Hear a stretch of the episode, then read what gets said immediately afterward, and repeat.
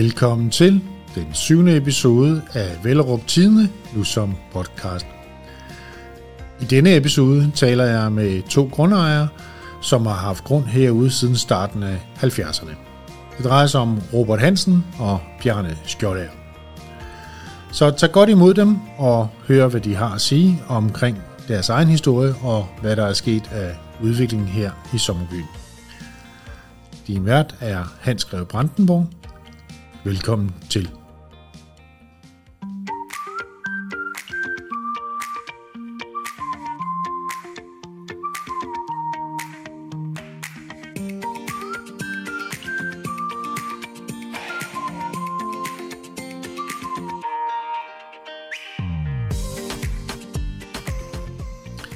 Bellerup Sommerby er som bekendt et sommerhusområde beliggende i Hornsade under postnummeret 4050 Skiby lige ud til Isefjorden, og dermed hører vi til Frederikshund Kommune. Bellerup Sommerby er grundlagt i årene 1965-1970.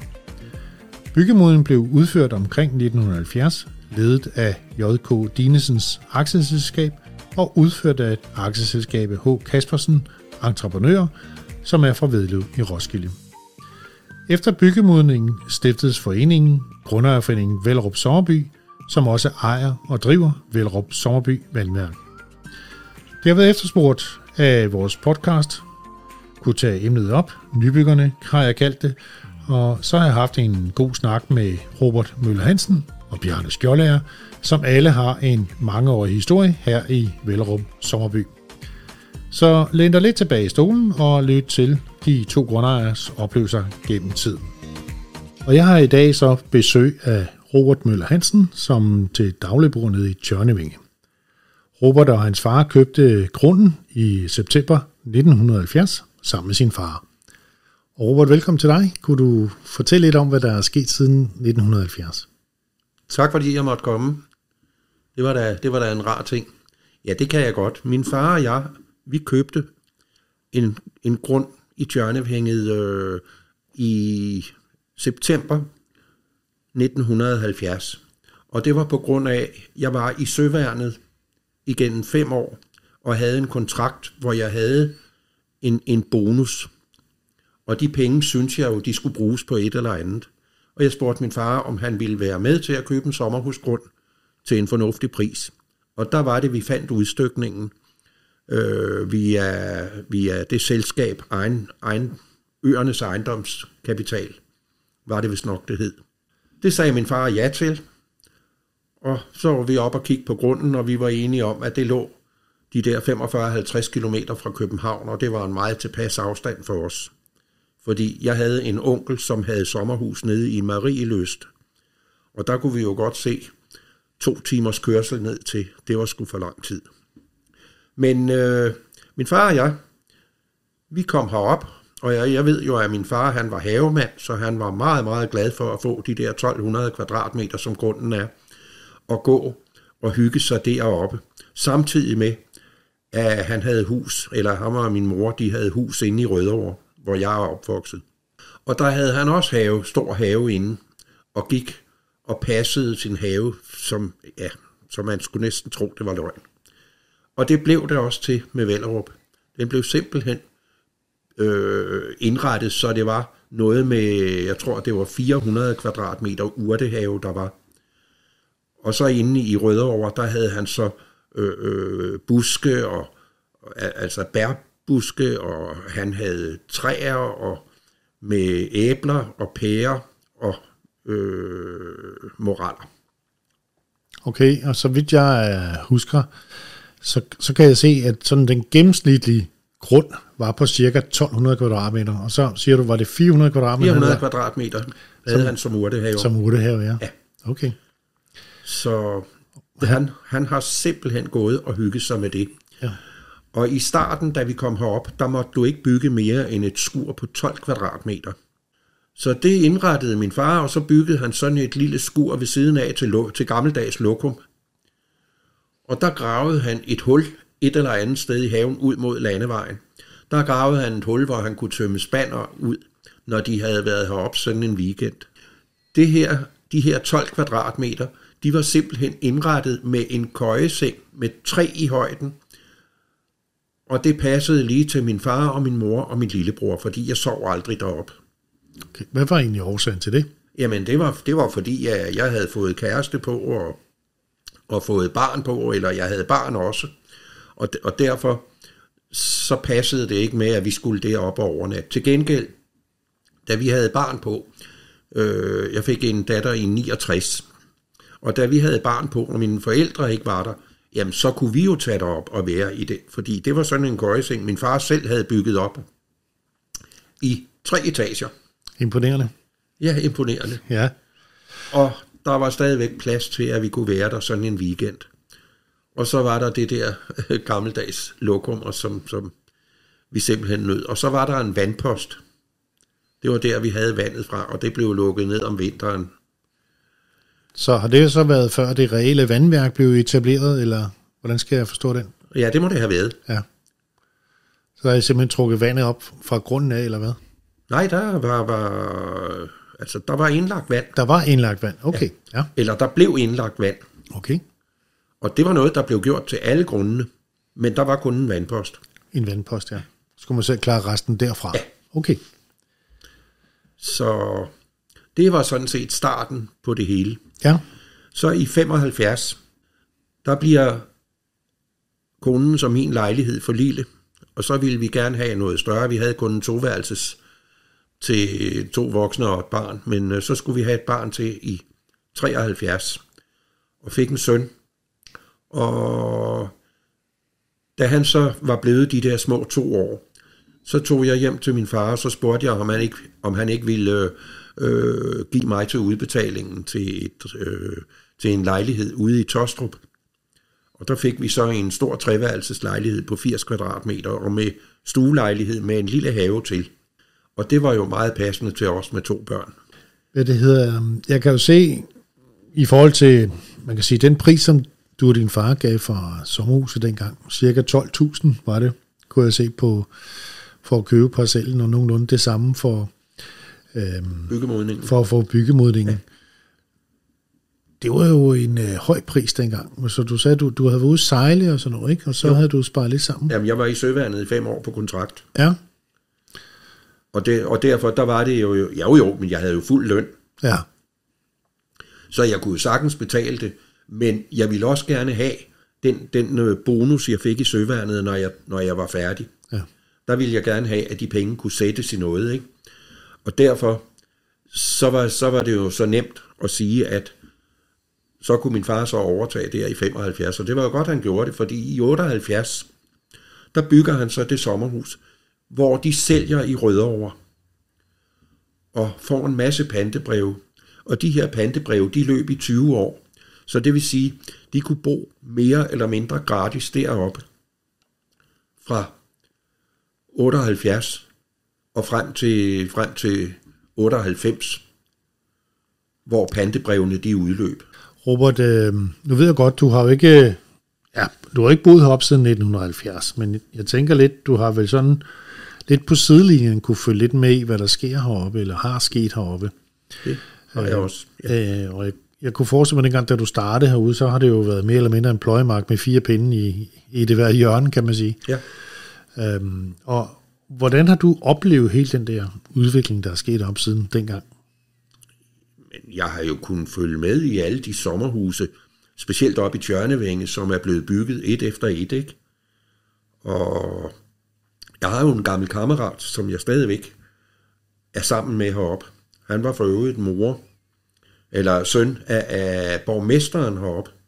Og faren, det var ham, som havde, som havde startet Vendslevhuset op. Hvis det siger der noget. Ikke mig personligt, men jeg er sikker på, at der er nogle af lytterne, der ved, hvad Vendslevhuset er. Ja, det tror jeg også. Ja. Med, og sønnen der, han har selv haft sommerhus på Tjørnevænget i nummer 64. Er det noget, du har bemærket, der, altså, man kan sige, dem, der har bygget hud, har det været for eksempel øh, tømmer selv, der har købt sommerhuset og så bygget op for bunden? Er, er det din øh, Nej, det er ikke min... Øh, Nej. Altså, det er... Det meste af det deroppe, det er typehuse. Ja. Okay. Det er det. Og det var mine forældres jo også. Jamen Robert, øh, når nu jeg lige sidder og kigger på det, så øh, tænker jeg, at vi har været lidt øh, rundt om det hele, og fra 1970 og, og frem til øh, 2023, der er jo sket selvfølgelig nogle ting. Jeg ved ikke, om du har noget her på den afsluttende del, som du vil gerne have med? Ikke andet end en god ting om mine forældre. Fordi mine forældre, de nåede jo både at holde guldbryllup og diamantbryllup op i huset.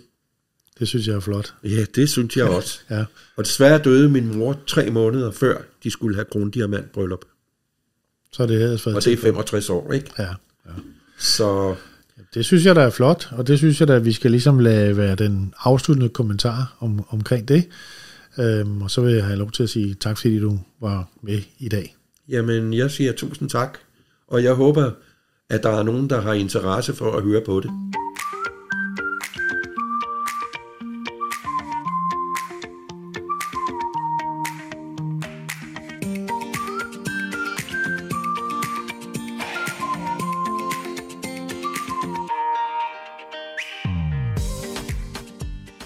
Velkommen til dig, Bjarne. Kan du ikke lige øh, præsentere dig selv, så vi kan lære dig lidt bedre at kende? Jo, det kan jeg da. Tak skal du have.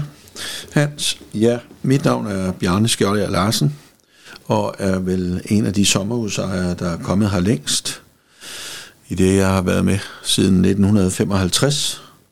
Men jeg må da indrømme, at de første år, de står lidt svagt i min hukommelse. Ja.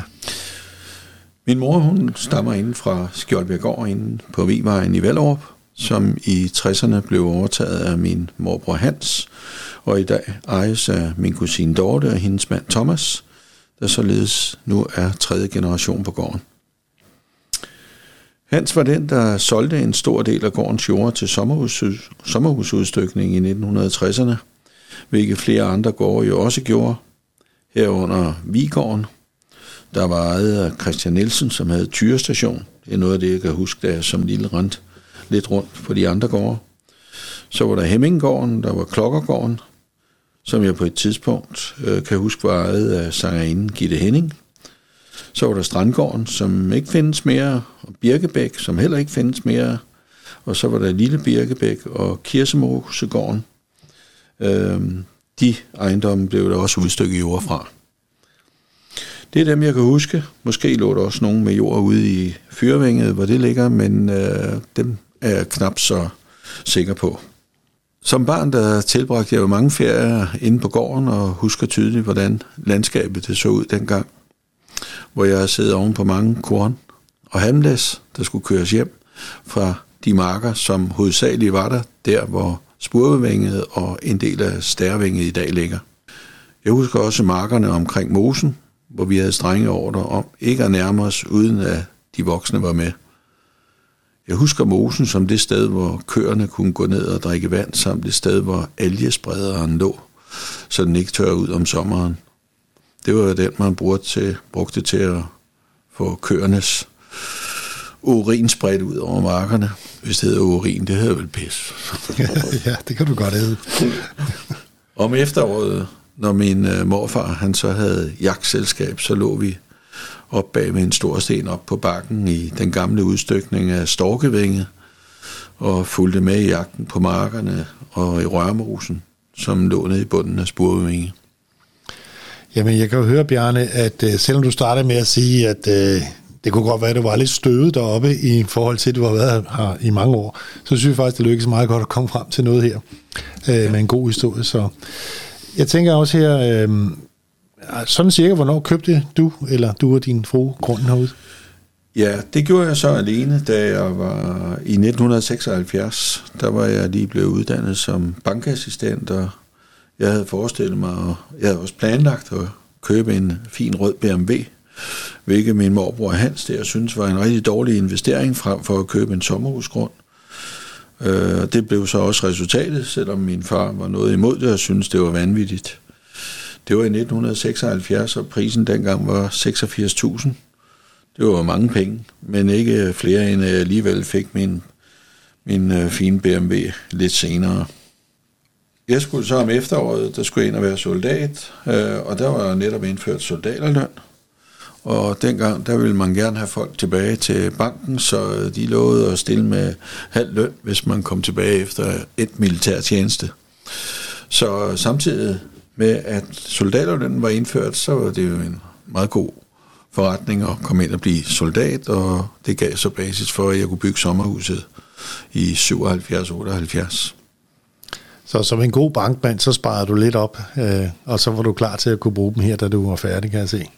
Det var nok sådan, det var. Ja. Det var nok sådan, det var, ja. Bjarne, vi, vi har jo herude i byen, der har vi jo nogle, nogle forskellige navne på vores veje. En af dem hedder jo Skjoldærvej.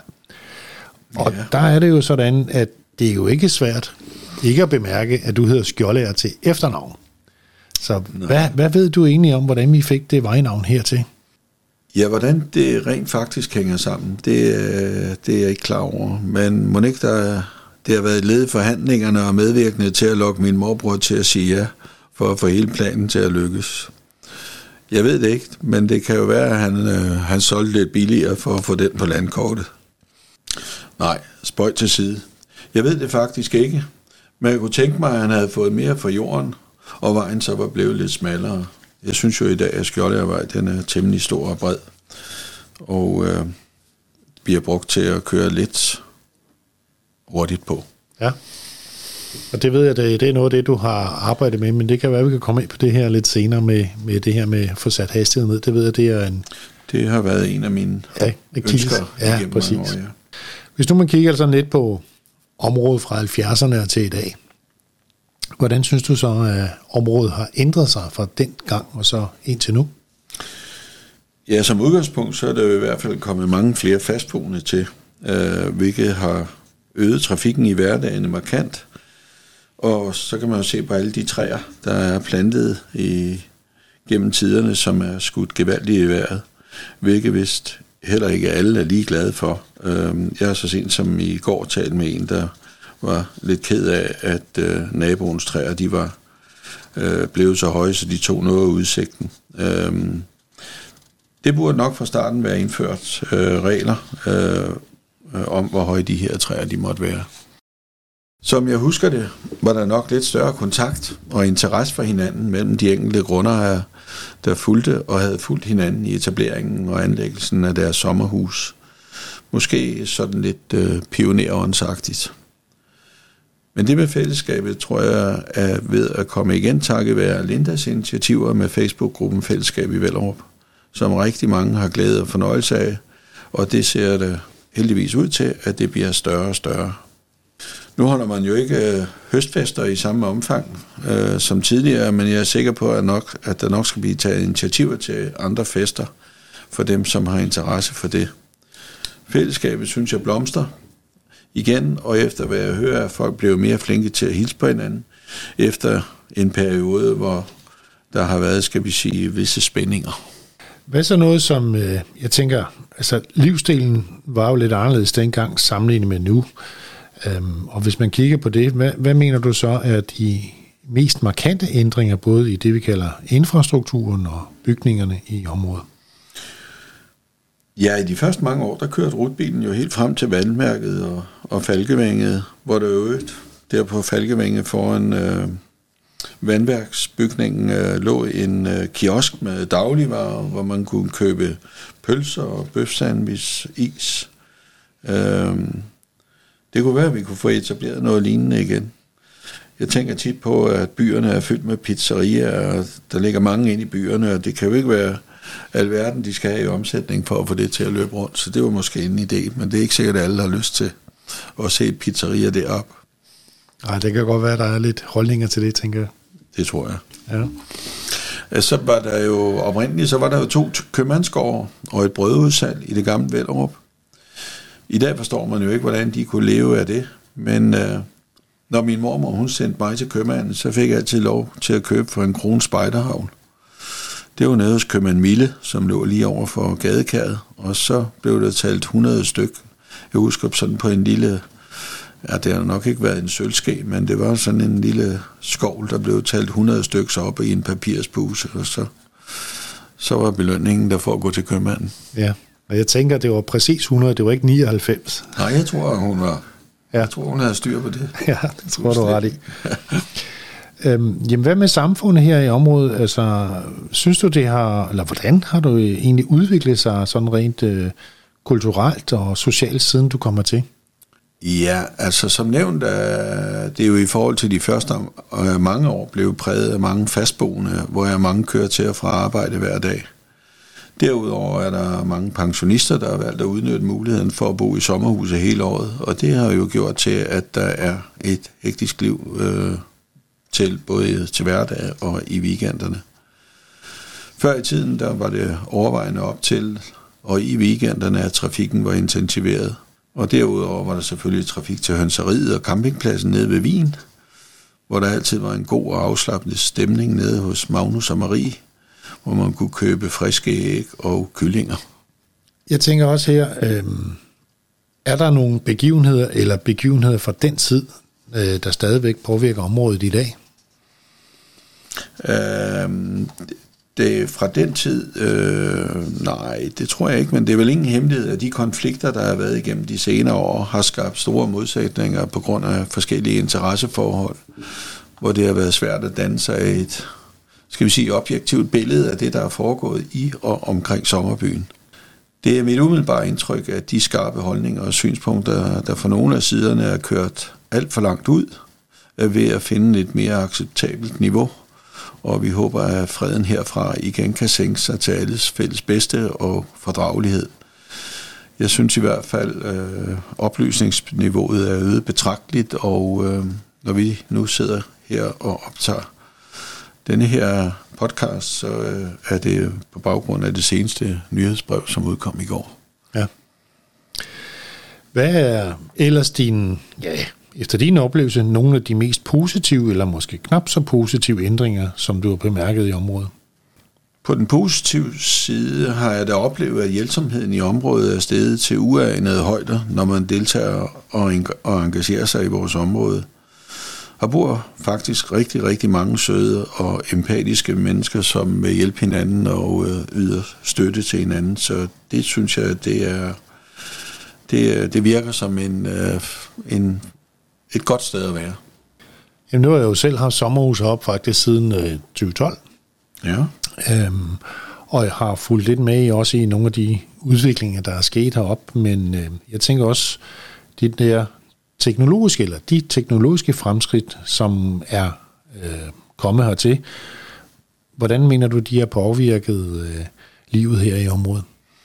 Ja, man kan jo sige, at det, at vi har fået fibernet og, og bedre mobildækning, har gjort, at flere forlænger opholdet i sommerhuset, og således kan arbejde lidt mere hjemmefra, hvis man kan sige det på den måde. Og, og øh, det er der vist mange, der gør, hvis man har mulighed for at udnytte det. Coronaen har jo også været med til at fremme det, øh, eller den mulighed er der ellers nogle øh, specielle minder eller historier fra, nu siger jeg, dengang far var dreng, som man siger, mm-hmm. øh, og som du gerne vil dele med os? Jamen, jeg har jo rigtig mange øh, minder og, og øh, rigtig gode oplevelser igennem alle de her år heroppe, og øh, en af de ting, jeg særligt husker, det var en af beboerne på, på den stikvej, hvor jeg nu har ejendom. Det var Eva Erling, som øh, kom ind fra København, og øh, dengang havde besøg af Erlings familie, øh, som hovedsageligt bestod af hans brødre, og det var, det var nogle friske fyre alle sammen. Øh, der kan jeg huske en gang, hvor vi var ude og gå og kom gående forbi og stod og blev kaldt ind, hvor øh, e- eller Erling han øh, lærte mig, at øh, hvis der var mad til seks, så var der også mad til otte. Det skulle ikke være forberedt Nej. i så god tid. Og så kan jeg huske Eva engang, øh, var vågnet en morgen og havde kigget ud af vinduet, hvor der stod nogle køer udenfor, og hun øh, ruskede lidt i Erling og sagde til Erling, Gud, der står nogle køer, hvad skal vi give dem at spise? Ja, Eva, hun vidste ikke rigtigt, hvad køerne de ellers spiste. Jamen, det var da en god øh, måde lige at slutte øh, din gode historie på, Bjarne, så øh, jeg vil da have lov til at sige tak, fordi du øh, var flink at komme med her og komme og dele din historie med, med mig og med lytterne. Så tak, fordi du kom. Jamen, det var en fornøjelse, Hans. Tak.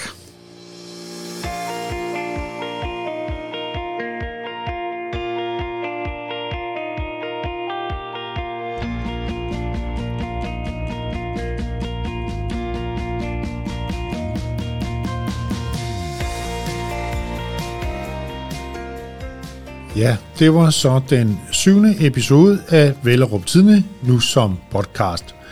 Det bliver den sidste her i året 2023.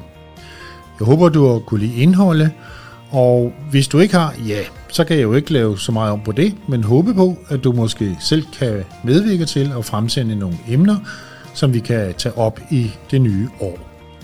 Noget af det, der er på tapetet, det er, at vi skal have nogle indlæg omkring udekøkkener, og så ved jeg, at der er nogle grundejere, som også eksperimenterer med de forskellige urner, der er herude, og der producerer de også deres helt egne snaps.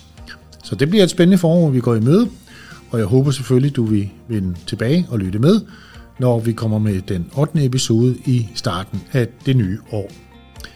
Her til sidst vil jeg blot have lov til at ønske dig og dine en rigtig glædelig jul og et lige så godt nytår. Din vært i denne episode, det var Hans Greve Brandenborg. Tak for denne gang. Godt nytår, og vi lyttes ved.